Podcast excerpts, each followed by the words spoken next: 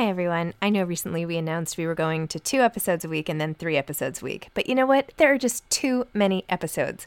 So we are going to back to five episodes a week. Still a reduction from seven, but there were just too many interviews scheduled, and I didn't want to make all the authors wait for too long. So I hope you can keep up with me. Listen to one a week as you're on your way to work or on your way home or putting your kids to bed or whatever it is you're doing.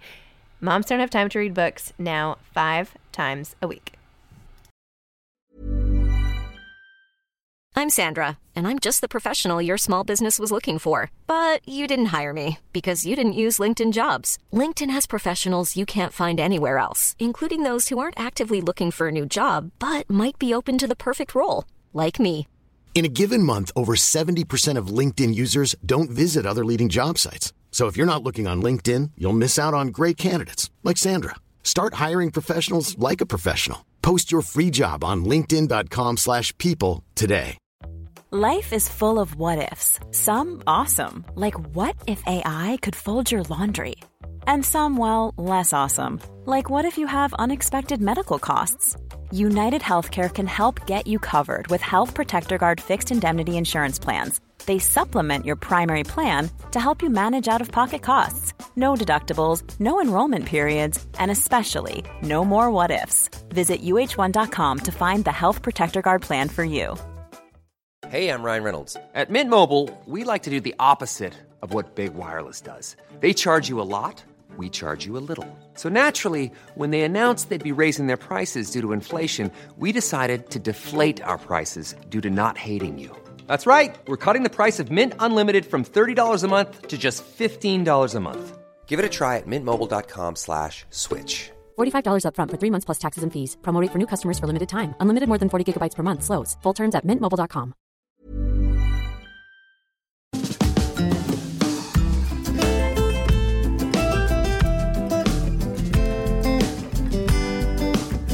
Hi, I'm Zibby Owens, and you're listening to the award-winning podcast, Moms Don't Have Time to Read Books. Please sign up for my newsletter at zibby owens dot com for weekly updates about my podcasts, events, and more. Also, follow me on Instagram at zibbyowens and also at Moms Don't Have Time to Read Books. And finally, join my virtual book club called Zibby's Virtual Book Club, which meets every other Tuesday at two p.m. Eastern Time until three p.m. and features half an hour of book club discussion followed by thirty minutes of Q and A with the author whose book we've just discussed.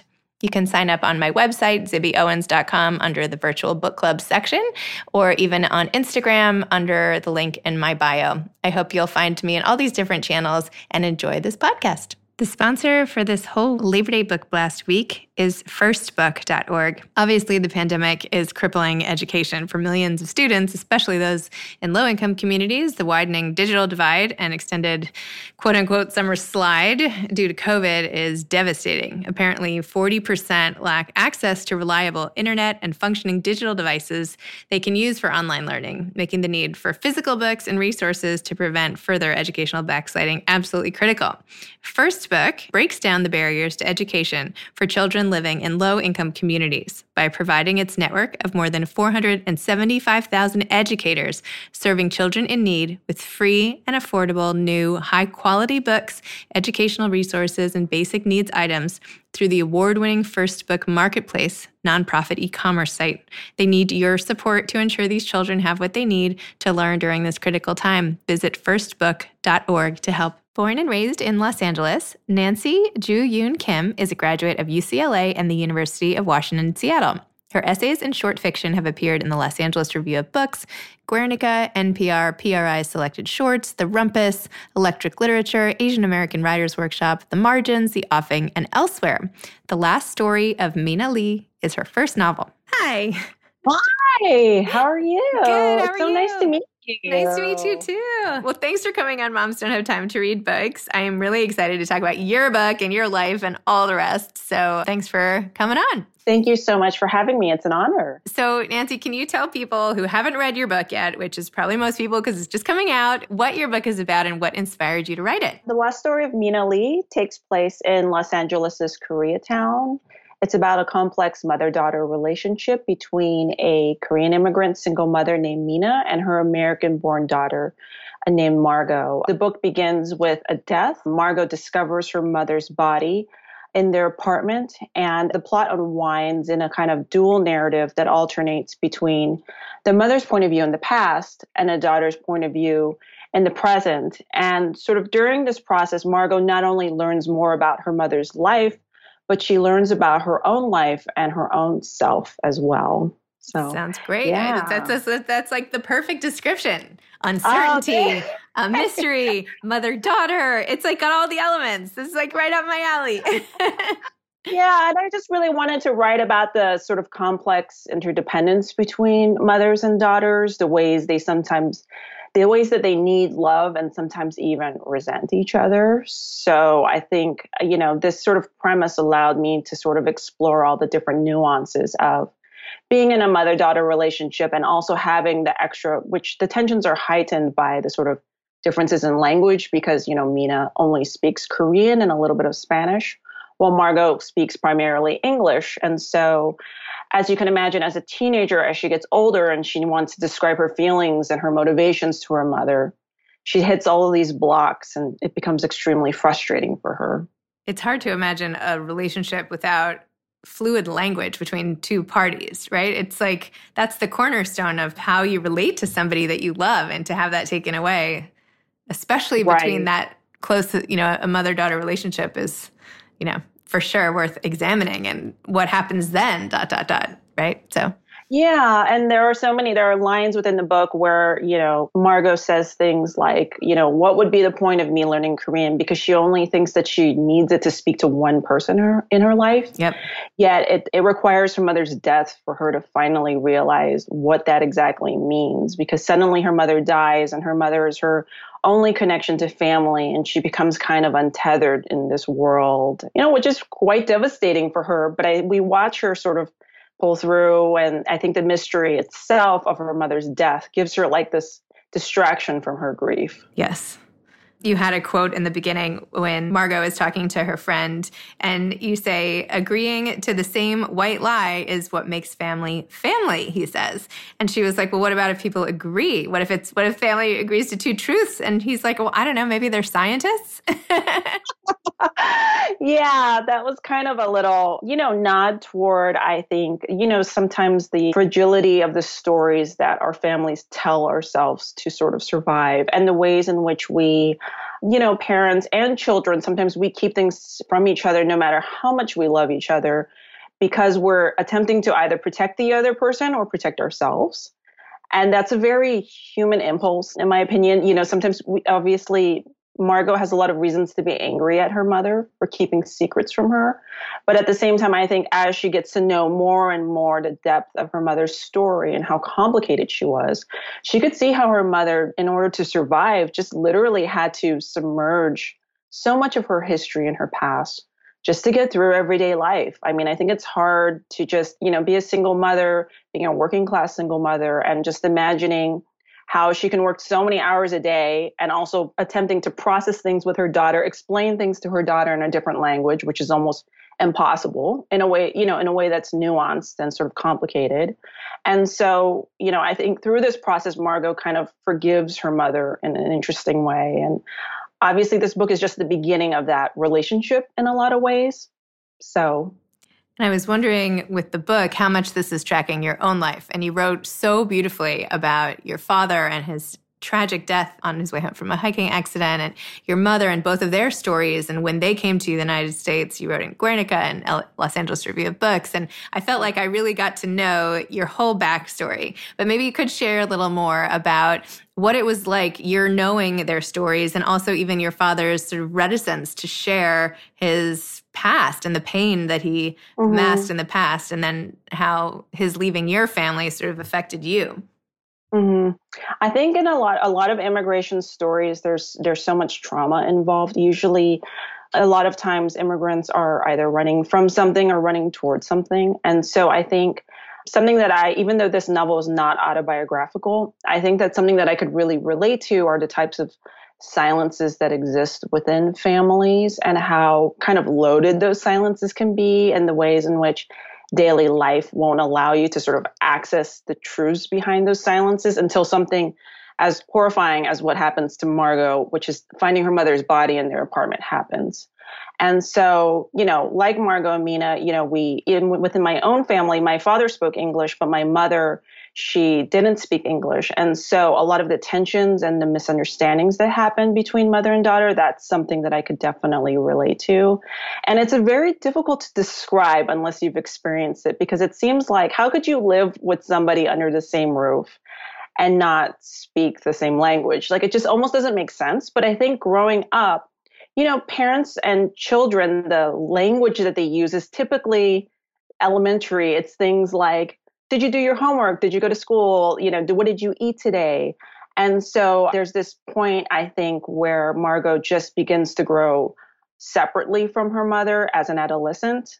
And she sort of begins to abandon her past as she gets closer towards going to college and like thinking about what she wants to do with her own life. And so these are all sort of frustrations and things that I could definitely relate to. And Mina never really needs to know English to get by. And that's kind of one of the beauties of, you know, ethnic enclaves, places like Koreatown, Chinatown, where people can sort of come to this country and they can survive and they can work and find basic ways of getting by without learning the language. Because pretty much in Koreatown, you can, you know, you have an accountant, you have a bank, you have a post office. And Mina works in a mostly Latinx area of, of L A. And so she really only needs a little bit of Spanish to communicate with her customers. And so as Mina is spending so much time at work, and then Margot's focusing on figuring out how to get out of Koreatown, they really split apart. And so these are definitely frustrations that I think that I can relate to, and a lot of other immigrants and the children of immigrants can relate to. one hundred percent. You also included in the book what it was like growing up sort of looking different. And I don't know if this was your experience growing up in L A or if this was just fictitious for Margot's background, but how she kind of longed to look like all these tall, blonde-haired, you know, beautiful white students. P S. I would also love to look like a tall, blonde student myself. I mean, I think that's like a think, common aspiration. You know, But yeah, what's interesting is I think the assumption is that if you grew up in diverse places, you have exposures to so many different, you know, types, forms of beauty and sort of concepts of beauty. And so Margot does grow up around a very diverse group of people. But I think at the end of the day, she is very lonely growing up because she has no siblings. Her mother works all day long. She only really sees her mother at night when she's very tired, or over the weekends when she's helping her mom at her mother's store in a swap meet. And so she spends probably so many of her hours of her life watching television. And I think that's so much of like children's formation of how they sort of view the world and how the world is idealized is through T V. And, you know, I'm imagining Margot growing up in the eighties and nineties. And sure, there were some forms of diversity on television at the point, but I don't feel like she had a ton of, you know, role models necessarily. I don't think she necessarily saw herself in a lot of the television or the movies that she was seeing. And so there's this sense that there's a gap between her lived experience and what she's seeing in this sort of public and social way. Like, ah, if I had those things, you know, that is what success looks like. And so there's this huge gap, which is actually really sad when you think about it, because in many ways, Margot's mother, even if Mina, even though she doesn't fit the traditional standards of success in her country, in many ways, she is a successful person. I mean, she is a woman who, you know, had so little and managed to sort of create a life for herself. She managed to feed her children. She managed to send her children to school. I think being a single mother is a huge accomplishment in and of itself, and especially in a country that's so foreign to her. And so it's there's this huge gap in understanding where Margot sees her mother as representing, you know, everything she doesn't want to be when she grows up, right? She doesn't want to be, she wants to have a nice middle, at least the middle class life, you know, she wants to have certain nice things in her life. But in reality, if she had known more about her mother's story, I think she would have appreciated her a lot more and seen like, wow, this woman is actually very heroic, you know? I think it takes a lot for kids to actually get out of their own minds and consider their parents to be heroes, especially at a younger age. But even, I would argue, a lot of time. I mean, I, I think it's very hard to be objective sometimes as a child. Yeah. even, yeah. An, even an adult child for some people, you know? Right, because our parents will always be the people who are like reminding us of like what we're not quite doing. Yes. You know what I mean? And even if you have a very, you know, you're in a very loving environment, and obviously they're doing that for a specific reason. But I think as, as children, we can sometimes see our parents as like you know, the the boss, the the person who doesn't see me for who I am. There's so many ways that, you know, I think parents and children, I mean, and, and I think that's what makes this book really interesting, is that it's sort of interested in the sort of nuances of those emotions, even if some of them are uncomfortable or maybe even, I don't want to say embarrassing, but I think they're, so, they're hard to write about and talk about. Yeah. You know? Basically, yeah. Margot just wants a role on Beverly Hills nine oh two one oh, and like, what is she going to do? Instead, she, you know, she's going home to Koreatown and whatever. So, yeah. you know, she's and, never going to be happy in that in that environment. Right, exactly. Yeah, yeah exactly. That's tough. I'm sure she watched nine oh two one oh. Of course, of course. Who did it? Come on. When you're ready to pop the question, the last thing you want to do is second-guess the ring. At Blue Nile dot com, you can design a one-of-a-kind ring with the ease and convenience of shopping online. Choose your diamond and setting. When you find the one, you'll get it delivered right to your door. Go to Blue Nile dot com and use promo code LISTEN to get fifty dollars off your purchase of five hundred dollars or more. That's code LISTEN at Blue Nile dot com for fifty dollars off your purchase. Blue Nile dot com, code LISTEN. I'm Sandra, and I'm just the professional your small business was looking for. But you didn't hire me, because you didn't use LinkedIn Jobs. LinkedIn has professionals you can't find anywhere else, including those who aren't actively looking for a new job, but might be open to the perfect role, like me. In a given month, over seventy percent of LinkedIn users don't visit other leading job sites. So if you're not looking on LinkedIn, you'll miss out on great candidates, like Sandra. Start hiring professionals like a professional. Post your free job on linkedin dot com slash people today. Hey, it's Ryan Reynolds, and I'm here with Keith, co-star of my upcoming film, If, only in theaters May seventeenth. Do you want to tell people the big news? All right, I'll do it. Sign up now and you'll get unlimited for fifteen dollars a month and six months of Paramount Plus Essential Plan on us. Mint Mobile dot com slash switch. Upfront payment of forty-five dollars equivalent to fifteen dollars per month. Unlimited over forty gigabytes per month. Face lower speeds. Videos at four eighty p. Active Mint customers by five thirty-one twenty-four get six months of Paramount Plus Essential Plan. Auto renews after six months. Offer ends May thirty-first, twenty twenty-four. Separate Paramount Plus registration required. Terms and conditions apply if rated P G. So how did you become such a good writer? Because I really Aww. feel like you are a fabulous, fabulous writer. Your nonfiction stories about yourself really read almost like novels and made me so excited to read your actual novel. How did you do this? Like, did you tell me about your whole like sort of writing history?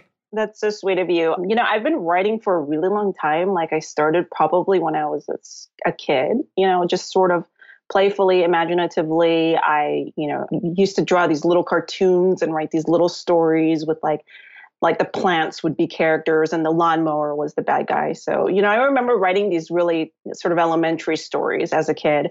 And then in junior high and high school, I started writing really bad poetry, which I think a lot of kids at that age write, you know, whether they're writing bad poetry or like writing really melodramatic songs, you know. So I definitely had that streak in me.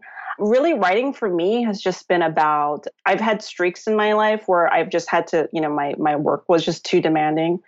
But writing for me has really just been about practice and discipline and kind of endurance in a lot of ways. So I feel like I just put the time in, the hours. And I know that's really hard to do for most people. The way that I was able to really complete this novel after so many years, because I graduated from an M F A program in two thousand six. So that was like fourteen years ago. And so, and since then I've written two novels, and this is the only one to be published. For me, what worked is to find the story that literally only I could tell. And once I had a sense of purpose, I think, to my writing, it made the sort of discipline required a little bit more accessible, I would say. Because I don't necessarily consider myself, I mean, writing as a discipline is really hard because I think there's no obvious rewards immediately. Nobody really knows what you're doing. Everybody's like, oh, you're writing a novel. That's, that sounds fun, you know, but they don't really get what's going on behind the scenes. And there's no really real way to explain it very well. Also, while you're working on it, it just sounds like some abstract story and you're still figuring it out. So you can't even really talk about it. So for me, it was really about, what helped me was to find the story that I felt only I could tell and to have that sort of sense of purpose behind what I was doing. And once I had that sense of purpose, I think I was able to sort of like muster the discipline that I think I needed to actually complete the book. So what so. was that sense of purpose that you felt? Like, what did you need to get out with this book? What what was the driving force? I felt that there, you know, I, I feel like this book, it's a story that I had never read before. I feel like it's something that captured things that I have always wanted to say to either my mother or maybe to other people, and that I could not say in real life. And so that's kind of the beauty of what um, fiction can do that I think is really amazing. I remember when I was an undergrad and Sandra Cisneros had given a talk, and somebody was, this was many years ago, like probably like fifteen, sixteen years ago, and somebody in the audience asked her, you know, they loved the dialogue in her novels and were they based upon like real conversations in her family? And she said something like, no, they're conversations that I always wished had happened. Mm. And so I think the purpose of this novel is in a way to create a kind of impossible conversation that could have never happened while Mina was still living between a daughter and a mother. You know, and so I feel like to have that sense of purpose of having this extraordinarily important conversation and talk between two people who really love each other but can't quite access each other really gave me this sort of kind of focused my attention in a way that sort of narrowed it and made it a lot easier to accomplish, as opposed to thinking like, I'm going to write about immigration or I'm going to write about, you know, like just to sort of really sort of zero in on something that felt manageable to me. And on the way, obviously, I would explore all sorts of other things, you know. Totally. Wow. So then when you were actually doing the writing in that space where nobody really understands what you're what you're doing, where you where did you like to do that? Like where did you work, when and where? Like did you what did you do the rest of the day when you weren't writing and all of that? So I actually began really focusing on this novel during a point of transition in my life. I was living in Seattle working a full-time job. My husband got a job down in California, and so it allowed me to sort of start all over because now I had to find a new job. So I began to put together sort of freelance editing projects and sort of more project-based work so I could work from home. And so for me, this novel really was written in the mornings before I had to do my regular day job. So I try to put together at least two to three hours per day working on my book. And yeah, it just, and I try to work on it about five days a week. And that's very hard for a lot of people to do. It just is, whether it's because they have children or, you know, the demands of their job. But I found that working on a book almost every day allowed me to access almost a kind of like fluidity or sort of subconscious space where I was returning to something and there's something kind of like meditative about it, you know. And I think it's probably similar to how like, you know, you know, professional athletes or certain artists, you know, have to kind of wake up, and this just requires this sort of like discipline where you get into it and it's a little bit easier every time. And so, yeah, that's kind of was the process for me. I just woke up in the morning and try to get it out of the way first, because it's like if I waited till later, like life would just take over. Yeah. That's how I feel about yeah. exercise, which is why I basically yeah, never exactly. exercise. Yeah. It's almost, it's actually very, very similar. And then for the rest of the day, you feel recharged and you feel like you've gotten something done. And so that was kind of necessary for me. Yeah, as opposed to maybe not getting out of your pajamas all day or something in, in pandemic mode. What has this time been like for you with your book, sort of the launch at the end, you know, when we went into the pandemic mode in March or whatever? I'm sure your book release felt so far away. And now suddenly, like, here we still yeah. are and it's coming out. How has this whole thing been for you?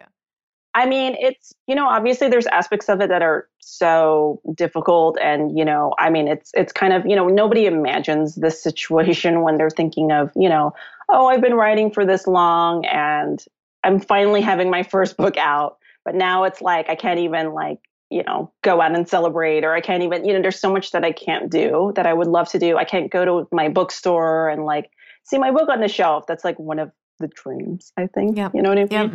But at the same time, I'm just, I try to just remain grateful every single day. I know that this has like been such a huge honor to have a book out in the world. I feel like, you know, people who will connect with this book, I mean, you know, will connect with this book. They'll find a way to it. The story matters to me. You know, obviously I want people to read it, but just that this story exists and is out and there's this possibility of people finding it is really wonderful to me. And so every day I just try to remain grateful for that. And I'm actually loving the virtual aspect of things, to be honest, because I feel like I'm able to do a little bit more than I normally would be able to, you know, like I'm able to connect with writers in different regions and there's no travel involved. And it's kind of fun going to online readings because you don't have to put on shoes. Yep. And you can turn off your camera and, like, you know, you don't have to put on anything, you know, pretty much. And, you know, but you can still be a part of this community. And so I do think that there have, have been some, you know, pluses to it in a way. I love going to book readings, and, you know, I have four kids, and it's often hard to, like, get to Brooklyn at for seven on a Tuesday or something like that. So I felt like I was always missing out. And sometimes I would go to book readings and there would be like ten people there, which is crazy, even right. though the authors are, like, super amazing and the book yeah. was fabulous, but it's hard to get people all to sort of congregate at these appointed times. And now I feel like we can all pop in to bookstores, you know, across the world if we want. It's, it's, there is like a sense of liberation in that. Yeah. And it's, and you can have dinner while you're yeah. at a reading, which I know sounds weird, but you know what I mean? I mean, you can, I mean, you can do all, I mean, there's fewer excuses almost. And so, and I've been to some wonderful readings, and I think, you know, I mean, I, I really miss the live events, and I miss, there's always the hanging out afterwards, and there's always like the energy of those events. Yes. But at the same time, I think we're doing pretty well considering the circumstances. Yeah. I mean, maybe you shouldn't actually eat dinner while you're giving a reading, but maybe if you're in the audience, it would be. When you're in the audience, I mean. Okay, good. Okay. Yeah. I'm picturing you like rolling up with like, you know. You can, you know, have your dinner, you can fold laundry. Yeah.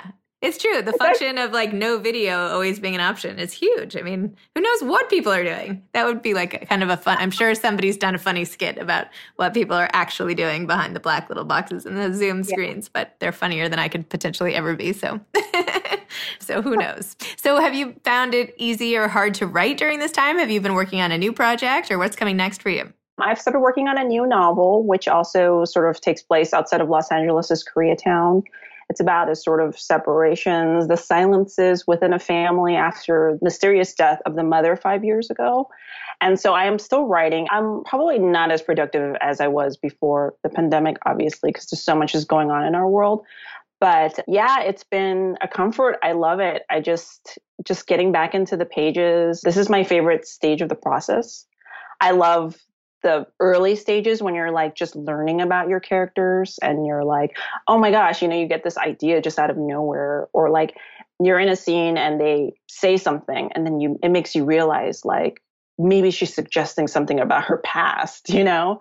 So there's this really like interesting part of discovery that I love in this stage. So it's great. I love this part. This is the best part, actually, the, the beginnings, because once you start revising, it gets so hard. Yeah, because you're out of that same mental headspace that you referred to before, and now you just have to like kind of dip into it in, in certain parts. So yeah, and then you have to figure out all of your inconsist-. You know, that's when you start getting really sharp about things, and you start realizing like, oh, there's this plot line that just totally just like dropped off, and now I have to remove that and figure out why that was in there in the first place. So yeah, right now is like a really good time in terms of where I am and with my next book. And in terms of this book selling and the publishing sort of journey, if you will, what's the synopsis of like how you sold your book and how that all happened? It really began with an agent finding me. She actually read that Guernica piece that you're referring to about my father. It's called Heaven Lake. It was so yeah, good. My, oh, thank you so much. My agent, who's incredible, Amy Elizabeth Bishop, sort of just reached out to me and she said, do you have anything? And I was like, oh, well, I do actually. I have this novel that I've been working on for about five five years. And yeah, so it was a pretty straightforward experience. I didn't have the same experience with my, my first novel that I wrote, which was went through like twenty rejections and like over twenty rejections. And so this was a much more straightforward experience, I think. And I think it's because of what I was talking about earlier, just having that sense of purpose, that really clear sense of purpose. And, you know, a lot of times people wonder like, where am I, where am I going to find this story that only I can tell? Like, where am I going to, and you know, like that sounds like some kind of magical thing that drops in your lap. I think it's a more a matter of just finding and being true to what truly keeps you up at night, what truly you want to spend time with, what truly at the end of the day matters to you. And for me, it was all about exploring this one complicated relationship between a mother and daughter. And so I think that the purpose and the clarity was very obvious in the manuscript, and that helped it sell, in my opinion. So, love it. That's great. Do you have any other advice? I know that you've already given a lot of great advice to aspiring authors, but any other parting tips? So, you know, I, I don't, you know, I'm not particularly wise, but I mean, you know, I'm still new to all of this. But I would say something that has helped me a lot is just I've surrounded myself with extraordinarily supportive people. There, through the years, I've, you know, had so many relationships that were like less functional, and people who, you know, I mean, this is one of those industries where, you know, you need to be kind of surrounded by people who believe in you one hundred percent, because there's so much rejection. It's such an uphill battle, you know, and I think that really surrounding yourself with people who support you and believe in you no matter what is so important. And that doesn't mean, I mean, we can't, you know, choose everyone that's around us. But I mean, I guess for my strategy has always been, I've been much more careful about sharing things with those people, you know, and really identifying who I can trust and who's going to support and like love me through even the hardest parts of this journey. And that has made a huge difference. I couldn't have survived all of this without, you know, my husband, who was very supportive, and friends who were just like friends who hadn't even read my book, but who just always gave me this sense that they believed in whatever I was working on and that it was important. So that is just all around great life advice. Surround yourself with the right people. No, it's true. I mean, that really yeah. is like the secret to the whole thing, is just saying like, is this person good for me or not? And figuring out a way to have the strength to say goodbye to the people who aren't. That is really, really hard. Yes, it's super hard. And it's something that I'm still learning to do, but I feel like gradually moving in that direction, I've definitely seen major improvements in me reaching the goals that I need to reach. So, well, it's obviously working, because you have a Aww. book coming out and you're a beautiful writer and your book is getting on the shelves, whether you see it or not. It's like a tree falling in the forest. If my book is on the bookstore shelves and nobody sees it, does it really, is it really there? But it is. So congratulations. Thank you so much. And You're thank so- you so much for having me. It's been such an honor to talk with you. Oh, it's been so fun. Awesome. Aww. All right. Well, thank you so much. And send me your thank address you. so I can send you the yes, book. Yes, I will. Okay. I, I'm not sure if I have your email, but I'll, I guess I'll send it through Justine, my Perfect. publicist. Perfect. Thank you. Okay. Take care. All right. Bye. Take care. Bye-bye. Thanks so much to first book dot org for sponsoring this Labor Day Book Blast. Please consider giving to first book dot org to help their network of four hundred seventy-five thousand educators serving children in need. Thanks for listening to this episode of Moms Don't Have Time to Read Books. Don't forget to follow me on Instagram at Zibby Owens and at Moms Don't Have Time to Read Books. Also sign up for my newsletter at zibby owens dot com and sign up for my virtual book club and meet lots of authors on Zoom every other week. Thanks so much to Steve and Ryan at Texture Sound for the sound editing. And thank you to Morning Moon Productions for providing this fantastic intro and outro music.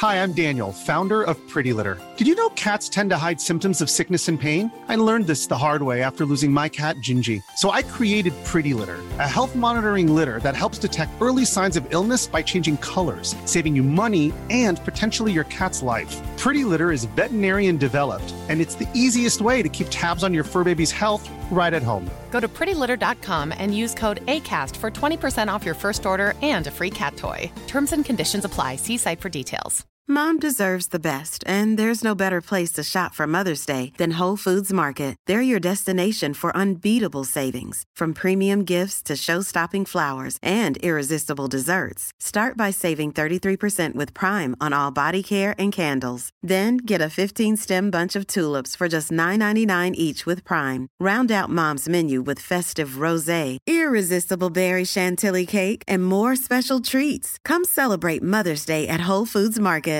Planning for your next trip?